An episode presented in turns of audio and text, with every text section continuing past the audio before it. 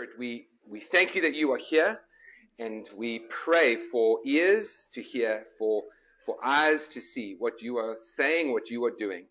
And, um, and, and that's, that's our heart, Lord God. Above all else, not to get through um, material, not to, not to sing the songs that are prepared, although we're going to honor you in that, Lord, but to pick up on your heart, Holy Spirit, and to do what it is that, uh, that you are wanting to do. Um, and we pray this in, in Jesus' name. So Matthew chapter 10 is where we're going to be. Uh, a few years ago, I, I mentioned we have a son who's nearly 16. I think we've mentioned that. And a few years ago, when he was in middle school, um, is that a phrase you're familiar with?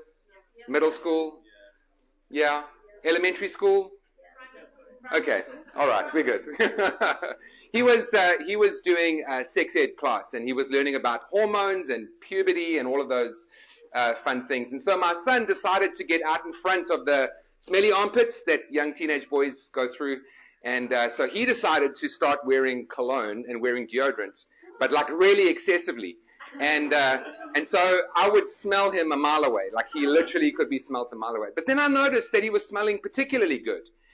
And I realized after a couple of days that he wasn't using a can of Axe deodorant, but he was actually using my cologne as his uh, excessive kind of fragrancing of his of his armpits. And uh, so I told him, I said, "Bud, listen, be excessive with a six dollar can of deodorant, but don't go anywhere near my sixty dollar bottle of of mm, of cologne." A couple of days after that, uh, Debs was driving Cade to school, and he was feeling a little down and discouraged. And uh, all of our kids have experienced this, but Debs is famous. You are a world changer you're a world shaker kind of talks, you know. And uh, and so she she stopped the car and she gave it to Cade and said, "Buddy, come on, you know, you are a you are a world changer. You are a you are a you have the the courage and the strength and the anointing, and I want you to go." Into the day today with the strength and the courage and the anointing of God. And I loved Cade's response. Immediately he said yes, and with the fragrance of dad's cologne. And, I was like, that's a sharp little kid. But but it got me it got me thinking, like, you know, as followers of Jesus, we we are armed with the strength and the courage and the boldness um, that, that that comes with being followers of Jesus. But we are also called to carry the fragrance of the gospel. Uh, in 2 Corinthians chapter 2, it says, through our yielded lives, this is from the message paraphrase, through our yielded lives, the exquisite fragrance of the knowledge of God is spread everywhere we go. We have become the unmistakable aroma of the victory of the anointed one. We have become the unmistakable aroma of the victory of the anointed one. So the question we're going to explore is what do others smell when they are, are around you? Do they smell the exquisite aroma of Jesus? Do they smell the exquisite aroma of Jesus? Do they, do they smell the fragrance of Christ in me, the hope of glory? Do they smell the, the fragrance of God's steadfast love and his, and his endless, uh, uh, his endless mercies and his great faithfulness? Do they smell the aroma of his, his peace and his joy and his righteousness? His peace and joy that surpasses knowledge and the, the scent that comes from knowing that Christ is always with me and will never leave me? Or do they smell the stench, of performance and religion? And that's what we're going to look at today. How do you think you smell to others? I can tell you exactly how you smell to the Father. There's this incredible account in the in the book of Genesis where um, Isaac's two sons, Jacob and Esau, are wrestling for the father's blessing. And Jacob decides to hide himself in the older son, as it were. He puts on the garments of the older son and he comes into the presence of the father. And the father says, Ah, the fragrance and smell of my son. And friends, that's exactly how, what the father says over us. We hide ourselves in Jesus. We put the garments of Christ on. We are in Christ. And when we come into the presence of the Father, the Father says over us, Ah, the smell of my son and my daughter. So if we smell like Jesus to the Father, the question we're going to look at today is how do we smell to the world? What is the fragrance of the gospel? What is the fragrance of the kingdom of God? And I think we can find some answers in Matthew chapter 10. And we're going to read the first eight verses together. Jesus called his twelve disciples to him, and he gave them authority to drive out impure spirits and to heal every disease and sickness. These are the names of the twelve apostles. First, Simon, who was called Peter, and his brother Andrew, James, the son of Zebedee, and his brother John, Philip and Bartholomew, Thomas and Matthew, the tax collector, James, the son of, uh, James, the son of Alphaeus, and Thaddeus, Simon the Zealot, and Judas Iscariot, who betrayed him. These twelve Jesus sent out with the following instructions. Do not go among the Gentiles or any town or, or, enter any town of the Samaritans. Go rather to the lost sheep of Israel.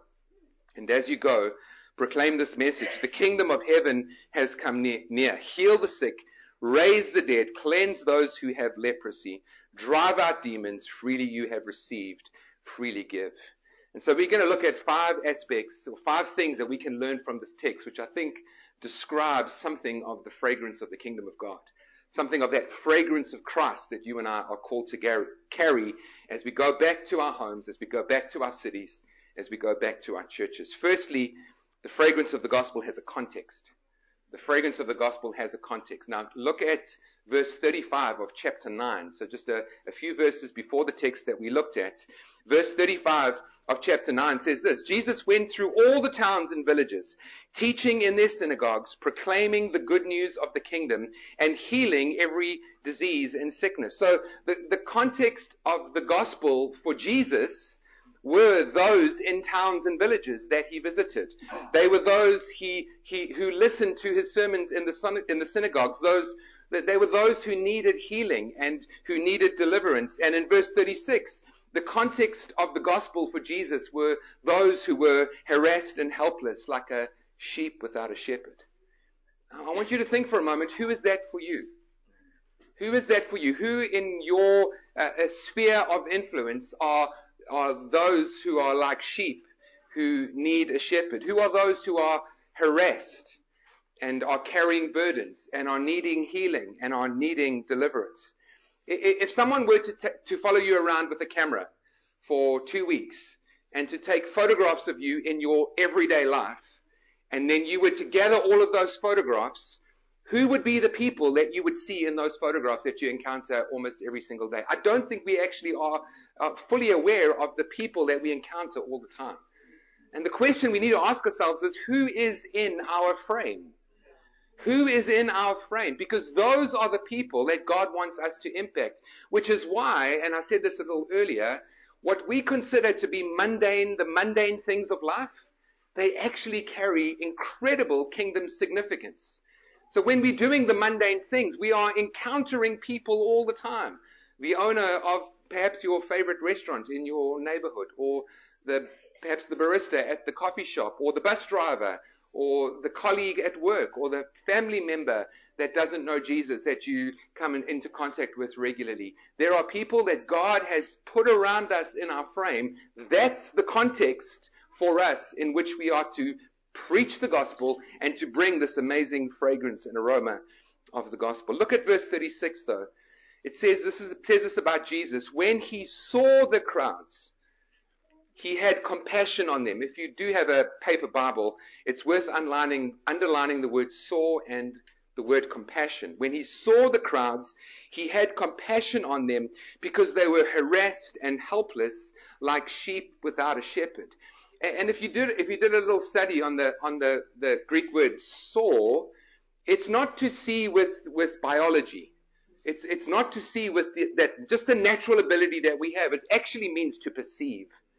It means to, to have something of the Father's heart, to see somebody and to, to, to have an insight as to how the Father sees them. And Jesus saw these people with the prophetic insight of the Father, with the, with the compassion that the Father carries, which is why Jesus had compassion on them. And that's how the Father wants us to see the people around us. Not just with biology, but with the perception that comes from heaven which can I say is why the prophetic last night is so essential. I loved what Laura said. The other, you know, prophesy And, and she spoke about not just prophesy over those in the church. Yes, people in the church are harassed and need to hear the word of God. But friends, the prophetic, I don't want to get onto this, but 1 Corinthians 14 talks about the prophetic operating in the context of unbelievers being around. But we need to take that outside of the four walls of the church on Sundays and Monday through Saturday asking the Lord, taking the time, Lord, I'm waiting on you. What is it that you want to say to the barista at the coffee shop, to the restaurant owner on, our, on the high street, or wherever God is calling us to go? Let us be those who, who see just like Jesus sees. So the fragrance of the gospel has a context. And the context is the people that God has placed around us, our sphere of influence, which is so different to the person sitting next to you. But that's by God's design. I love that. Secondly, the fragrance of the gospel comes with a call. Look at verse 1 of chapter 10. Jesus called his 12 disciples to him.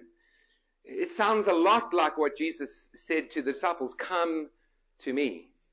I mean, those words, I, I wish I had more time because we, could unpack just those three words, come to me.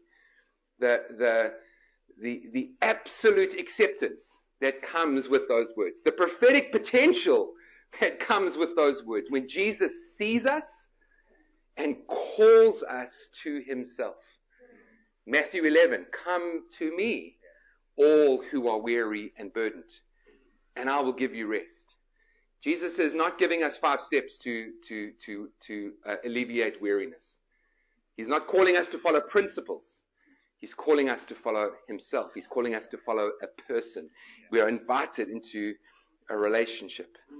Friends, we need to understand that the, the call to be with Jesus always supersedes the call to do things for Jesus.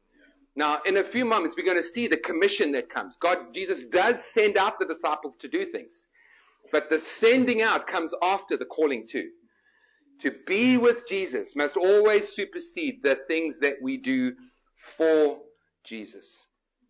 We've uh, been talking about lockdown a lot, and I keep referring back to Rob's sermon, which I just thought was absolutely outstanding. And one of the, the, the side effects, certainly in the States, of COVID and lockdown, one of the societal kind of challenges that, that we face, especially in busy cities, and we're facing this in Chicago, is the increased uh, um, work ethic, or not even work ethic, the increased work demands placed on people. Because you suddenly remove the commute into work, and you remove those boundaries of office hours, and you've got two to three extra hours on your hands with very blurred boundaries and people are working excessively hard. And the danger is, is that we take that mindset into, we take that, that thinking into our relationship with the Lord. Performance, performance, performance. And, and friends, there are things that God has called us to do. We're going to get that in, in a few moments, but we need to come against that. Luke chapter 10, that incredible story of when Jesus goes to the house of Mary and Martha. And Martha, yes, is quick to serve, and there's nothing wrong with serving, but Jesus says of, of Mary, one thing is needed, and Mary has chosen it. One thing is needed, and Mary has chosen it. She chose to sit at the, sit at the feet of Jesus. Time in prayer, time waiting on the Father. Jesus was so incredibly focused. He had such a clear sense of mission because Jesus often went away in the early morning and to spend time with his Father.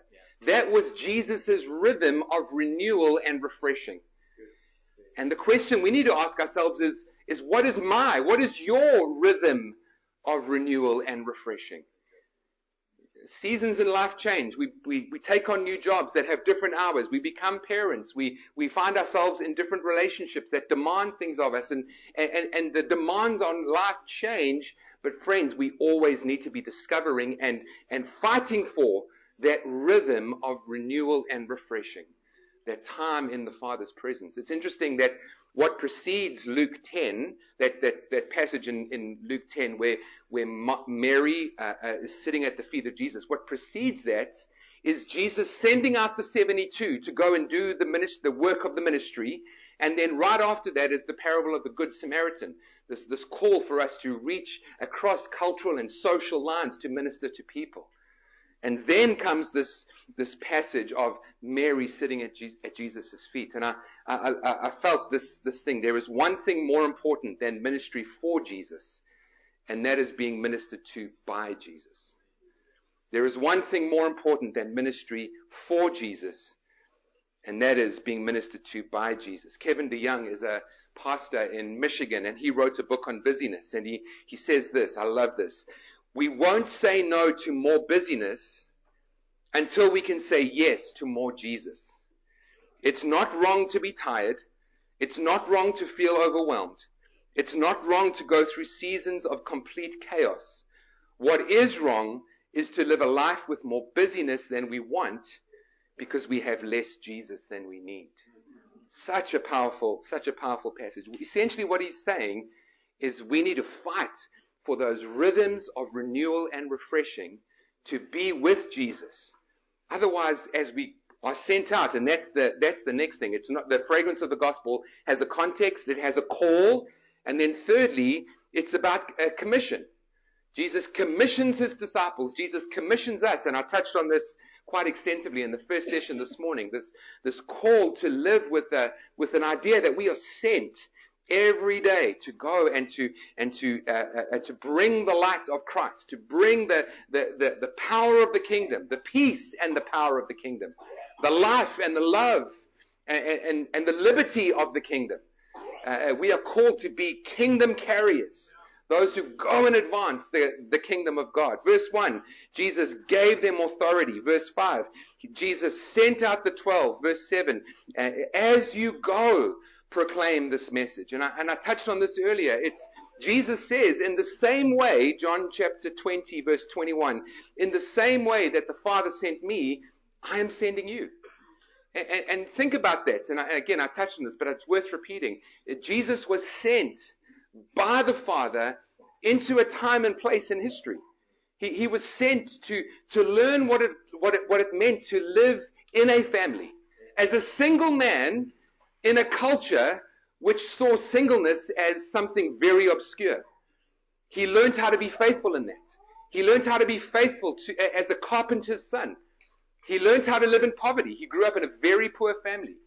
He learned how to navigate his way through a culture, the Roman culture, that dismissed the kingdom, the idea of God, or the Jewish culture that distorted the idea of God. But he went with the full backing and authority of heaven. And that's how Jesus sends us. He sends you and I post COVID for a time such as this. He has placed you in the place of work. He is, some of you are single and God still wants you to advance the kingdom. Please, as you are, if you are single, don't think of yourself as a second rate follower of Jesus because the culture demands that you are married. God has a call and a purpose on your life. Malcolm yesterday spoke about those over 60. Don't think your time is up. Those who are young, don't think you are too young. Don't think you are too old. Don't think this or that. God has placed you where you are for a time such as this with the full backing and authority of heaven. The resources of heaven at your disposal. I think sometimes we love to talk about the kingdom of God. It's a passion, it's a passion of mine. It's a passion of all of us. We talk about the kingdom often. But I think we must, we mustn't make the mistake of, of the kingdom being a conversation that is theoretical and not practical. We've got to think through how do we make the kingdom, how, how do we put arms and legs to the kingdom? And, and I've often thought to myself, you know, the, the, the kingdom needs to be very practical out there, out in the world. Do we know the stories of the people that are in your frame? Do we know their hardships? Do we know their challenges? Do we know their joys? Do we know their successes? Do we know the, the story of the people in here? The people that you, quote unquote, do church with, do life with? Have you asked them how God has called them to advance the kingdom and how you might be able to help? You see, it's important for us to discern how God has called us to advance the kingdom, but have you taken time to sit down with Dave and to, and to discuss and, and discover what's on his heart and to think through how can I help him? How can I come alongside him to see how the kingdom of God could advance? You see, that's when we link, we've, God's been speaking about that this, this weekend, linking arms together and discovering together how we can advance the kingdom of God. Exodus chapter 3 is a passage you know well, this, this incredible kind of encounter that Moses has with God and, and God revealing himself as, as I am. It's this, it's this amazing passage that uh, uh, God says to Moses, I am sending you out to, to, I'm sending you to bring my people out. And, and, and Moses says essentially, who am I? I, I? I can't do, I can't do it. Maybe you've responded that way as God has placed this idea, this, this, this, this um, call on your life to, to go to the people that are in your sphere. And you say, who, who am I? And God answers Moses. He says, I will be with you. In, the Amplified, it says, it says this. You think I'm choosing you because of what you can do? And, and God, I feel, would say that to us. You, you think I'm choosing you because of what you can do? That's not the point. The point is that God is with us. And that's what God reveals to, to, to Moses. Moses says, I am who I am is sending you. In other words, I am the one of, of absolute resourcefulness and unlimited capability. That's the one who's sending us into the sphere, spheres of influence. God says to Moses, tell them that the I am has sent you. And in the same way, God sends Jesus, the, for example, the bread of life. Jesus sends us to our friends who might be hungry for truth. Just like God sent Jesus, the light of the world, Jesus is sending you and I to a family who might be blinded by darkness. Just as God sent Jesus, the good shepherd, Jesus is sending us to work, to a work colleague harassed and helpless and in need of a shepherd. Just as Jesus, just as God sent Jesus the resurrection and the life, Jesus is sending you and I to a neighbor who is sick and spiritually dead. Point I'm trying to make, friends, is just as the Father sent Jesus, so Jesus is sending us. The aroma and fragrance of the gospel has a context, it has a call, there's a commission. Fourthly, and this has come up a lot, the, uh, the, the fragrance of the gospel is outworked within community within community. We, we have the privilege of doing this together, celebrating the highs and encouraging and, and, and coming alongside each other in the lows, in the disappointments, rejoicing when God breaks through, praying and, and consoling when things don't go as we had hoped. Verse 2 says, These are the names of the 12 apostles. And then uh, uh, Luke goes on to, to list who the 12 apostles are. And, and we, we could break down each and every one of, of those men who were called by Jesus, this, this um, motley crew of, of, of men. It includes two sets of brothers who owned competing fishing businesses. Just think about that for a moment. Two sets of brothers. If you have a brother, you know what it's like at times how you, you know. But then not just two sets of brothers, Two sets of brothers who owned competing fishing businesses. It's like Jesus going to the high street and seeing two restaurants at each end of the high street. The only two restaurants on the street and saying, come, follow me. But then on top of that, Jesus calls the tax collector who is no doubt swindling money from these two competing fishes, fishing businesses. And Jesus says, we're going to figure out what it looks like to love one another in here and to show honor to one another and to see that the life of God within one another so that we can show the world what it looks like. And that's what God wants to do through the local church. God wants to show us what it looks like to love and to honor and to submit to one another and to worship Jesus together so that together we can show the world what it looks like when Jesus is king. I mentioned this verse before, but I'll just say it again. Uh, at the very first um, the very first prayer time we had before the first session, I think it was Andrew who brought up this idea of this now word of God. And this, this word now has just been ringing in my ears this whole weekend. And I just want to read this verse again, Ephesians 3, verse 10 and 11.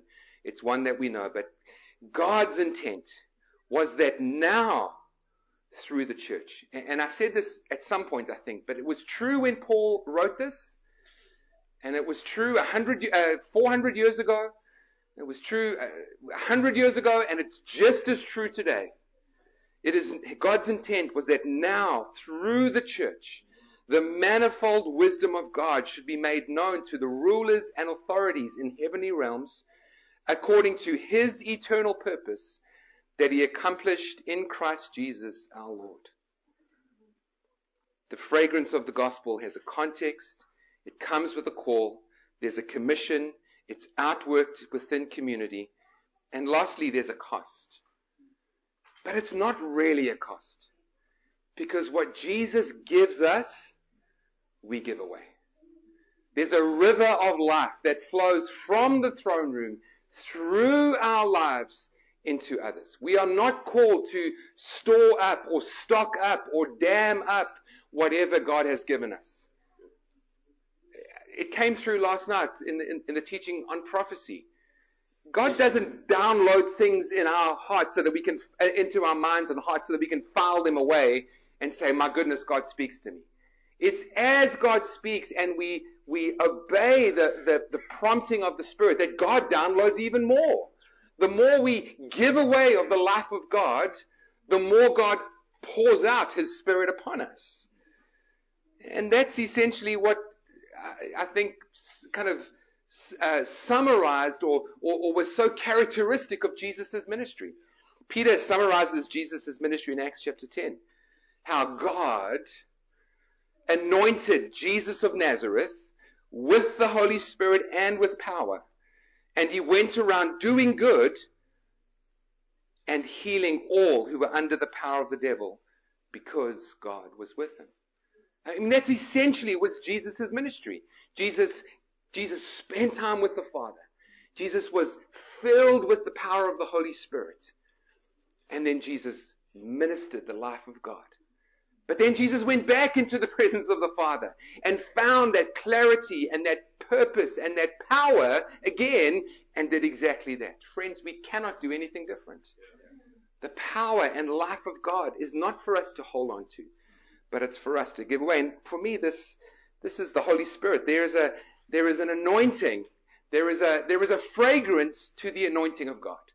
There is a smell to the anointing of God. It actually tells us in the book of Exodus that there was such a thing called the fragrant anointing oil. Where anything or anyone that was being set aside to be used of God, they had to be anointed with this fragrant anointing oil. Don't turn there, but you can find this passage in Exodus chapter 30. And it says this, then the Lord said to Moses, Take the following fine spices 50 shekels of, of liquid myrrh, half as much, that is 25 shekels of fragrant cinnamon, 25 shekels of fragrant calamus, 500 shekels of cassia, all according to the sanctuary shekel, a hin of olive oil. Make these into a sacred anointing oil, a fragrant blend, the work of a perfumer.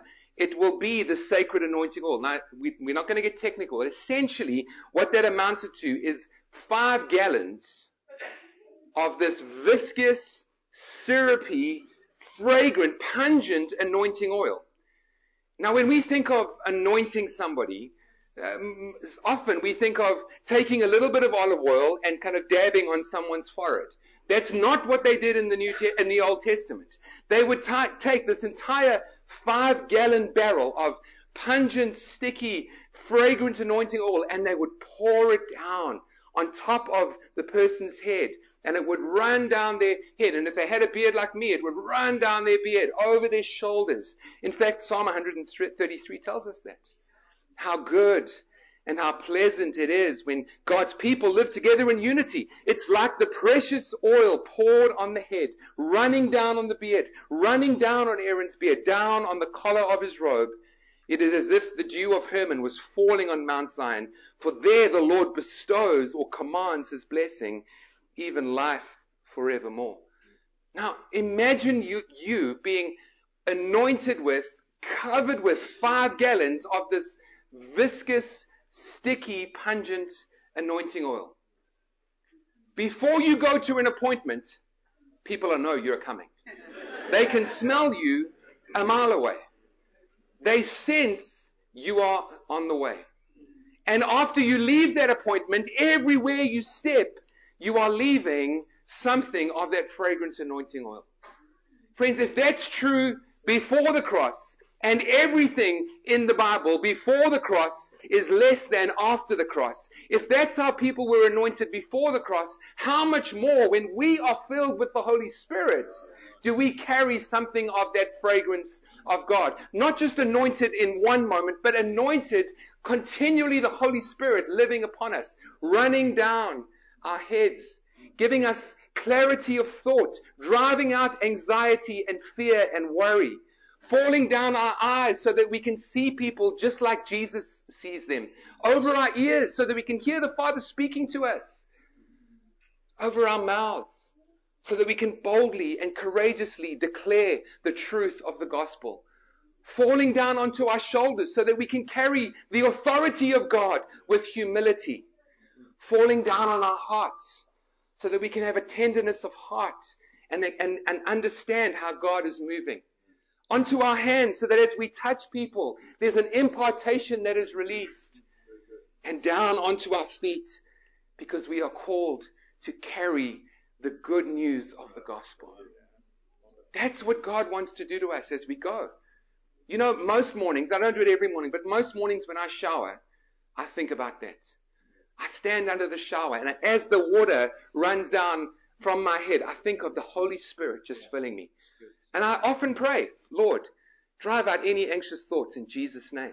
Lord, help me to see with the, with, in the way that you see people. Lord, help me to speak. Help me to hear what you are saying. Lord, I want to carry your anointing with humility. Lord, would you touch my hands with your power so that I could see the heal, the, the sick healed and those who are bound set free. And Lord, may my feet carry the good news of the gospel. I'd love for us to stand this morning. And that's what I'd love to pray before I hand over to Andrew. Just to pray exactly that. And I trust, I want to invite you just to be in a posture of receiving this morning. Uh, what I've just described is essentially what I'm going to be praying. Just for the Spirit of God to fall upon us. So posture yourselves in a way, whatever that looks like. But Holy Spirit, we, I thank you that we don't have to welcome you. I thank you that you are here and that you want to minister and that you want to empower and that you want to equip. We, we thank you, Jesus, for all that was imparted and taught. We thank you, Jesus, that you are the Word made flesh. We thank you that we haven't just heard information this week, but we have, we have caught a revelation of you through the teaching and through the worship and through the ministry. Jesus, our eyes have been opened to the truth, a greater truth, a deeper truth of who you are. But Lord, we, we just ask as we, as we prepare ourselves to, to pack up as it were and to, and to head back to the different regions and cities, to the north and south and east and west, uh, cities and regions that you've given to us, Lord God. As we prepare to step back into what we might think is the mundane parts of life, but Lord, we know today that you have shown us that they are full of kingdom potential. But Lord, we say we don't want to go in our strength. We can't go in our strength. Lord, just as Moses prayed, Lord, don't send me out unless you go with me. We, we pray, Lord God, don't send us from this place without you filling us, without you anointing us, without you empowering us. And so, Father, I ask for an outpouring of the Spirit of God. Holy Spirit, would you be poured out from the top of our heads to the very tips of our toes, Lord God. Come now, Holy Spirit, where there is fear, where there is doubt, where there is a lack of clarity of thinking. Holy Spirit, would you just bring peace, peace, peace in Jesus' name. In Jesus' name. I, I felt earlier as I was praying, just this, this, there are some who are just, who, who are wrapped up in a, in a lack of clarity of thought. There, there's, there's just a, a, yeah, just a lack of clarity of thinking. Do I do this? Do I do that? And I just feel the Father wants to bring clarity. Clarity. Just that fog. Think of, think of that fog on a country road just being blown away by the Spirit. Just that path, the road being opened up Lord, I pray that over some folks here today. Clarity of thought, clarity of vision, the, uh, the certainty of what we are called to do. Lord, give us ears to hear. We want to hear your voice. Lord, would you anoint our eyes that we would see people in the way you see them, Jesus. Harassed, in need of a shepherd. Father, would you anoint our lips, our tongues?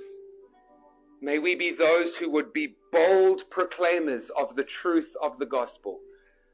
Lord, I, I just see this picture of, um, of someone, uh, of us standing with loud hailers, declaring the truth of the gospel. Lord, even though we may be timid in heart, thank you that you want to multiply the effectiveness of, the, of our proclamation of the gospel. Holy Spirit, you even promised to give us the words to say as we face those situations where we are intimidated. Thank you, Lord, that you are calling people to speak the truth of the gospel. Father, we pray for the ability to carry your authority with humility of heart. Thank you, Lord, that the anointing rests upon us.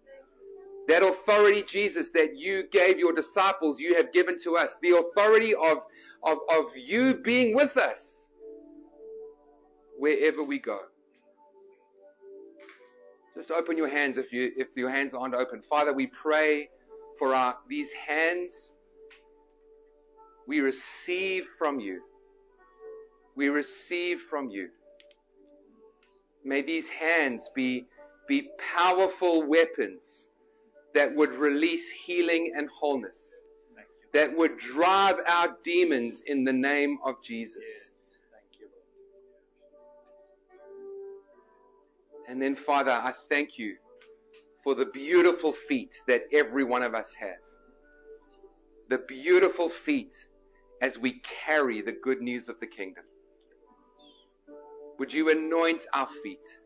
Would you anoint our feet, Lord? Would you anoint our feet as we step out and carry the good news of the gospel? Thank you, Lord. Thank you, Lord. Thank you, Jesus. Thank you, Lord.